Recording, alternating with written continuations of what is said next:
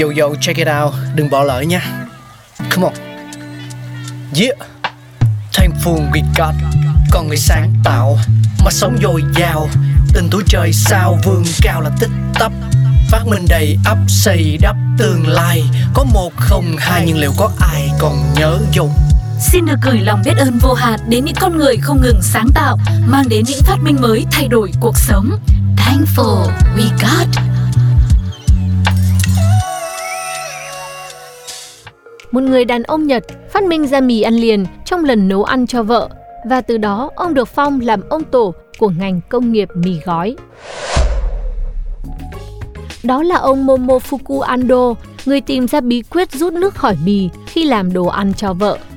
Nhật Bản là một trong những quốc gia đóng góp nhiều nhất vào phát minh vĩ đại cho nhân loại như máy ảnh kỹ thuật số, máy nghe nhạc, tàu cao tốc. Trong đó phát minh được nhiều người sử dụng nhất chính là mì ăn liền. Sản phẩm này đã cứu sống hàng triệu người trong các đợt thiên tai và thời kỳ suy thoái kinh tế tại Nhật Bản cũng như các quốc gia khác trên thế giới. Tác phẩm của phát minh vĩ đại này là ông Momofuku Ando, người sáng lập ra tập đoàn Nissin Food. Ông sinh năm 1910 tại Đài Loan. Bắt đầu ông có tên là Go Pekhok. Sau khi bố mẹ qua đời, ông chuyển đến sống với ông bà tại Đài Bắc. Năm 1933, ông tới thành phố Osaka, Nhật Bản để theo học tài chính tại Đại học Rusemekan. Từ đó, ông dùng số vốn ít ỏi được thừa kế từ bố mẹ để khởi nghiệp công ty may mặc. Sau chiến tranh thế giới thứ hai, ông chính thức trở thành công dân Nhật và đổi tên là Momofuku Ando.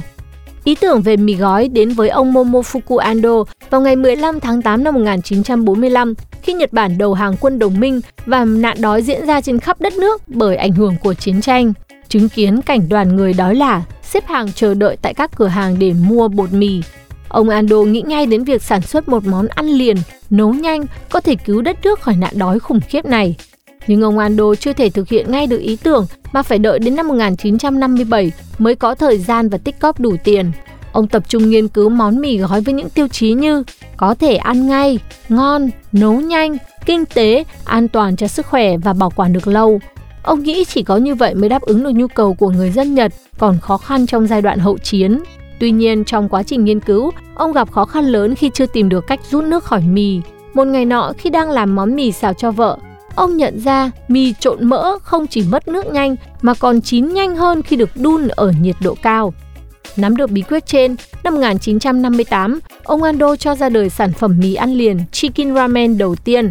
Ban đầu Chicken Ramen được coi là loại thực phẩm xa xỉ với người lao động do chúng đắt hơn mì thường. Nhưng sự tiện lợi của loại mì này nhanh chóng được người dân nước Nhật yêu thích và trở thành món ăn phổ biến đối với người bận rộn. Năm 1964, ông Ando thành lập công ty chế biến mì ăn liền Instant Food và cải tiến công nghệ để giảm giá thành sản xuất. Mì ăn liền trở nên rẻ và phổ biến đến các tầng lớp lao động nghèo ở Nhật. Phát minh ra mì ăn liền, ông Ando đã hoàn thành ước mơ giúp người lao động thoát khỏi tình trạng đói ăn ngày xưa. Không dừng lại ở đó, ông còn muốn đem sản phẩm này ra thế giới để nhiều người có thể tiết kiệm thời gian và tiền bạc hơn. Ông bắt đầu tìm cách mở rộng thị trường sang các nước phương Tây. Do các quốc gia này không quen dùng đũa, ông nghĩ ra cách thay thế bằng dĩa nhựa. Năm 1966, trong chuyến du lịch đến Mỹ, ông Ando tiếp tục nảy ra ý tưởng dùng mì ly khi thấy một số khách phải sử dụng cốc cà phê để ăn mì gói.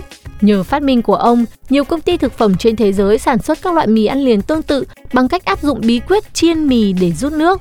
Instant Food do ông sáng lập hiện là một trong những công ty sản xuất thực phẩm ăn liền lớn nhất thế giới với hàng nghìn sản phẩm từ mì gói đến thức ăn nhanh. Ông Ando mất năm 2007, nhưng những gì ông để lại có ý nghĩa to lớn cho xã hội. Bảo tàng mì mang tên Momofuku Ando được dựng lên tại Osaka để khách tham quan có thể tìm hiểu về lịch sử hình thành mì gói, các loại mì và cách chế biến. Theo Hiệp hội mì ăn liền trên thế giới WINA, mì gói được sử dụng rộng rãi trên 50 quốc gia. Năm 2008, tổng số gói mì tiêu thụ trên thế giới là 9,4 tỷ và đến năm 2017, con số này đã đạt gần 100 tỷ gói mì. Việt Nam là một trong những quốc gia tiêu thụ mì lớn nhất trên thế giới sau Trung Quốc, Indonesia và Nhật Bản. Oh,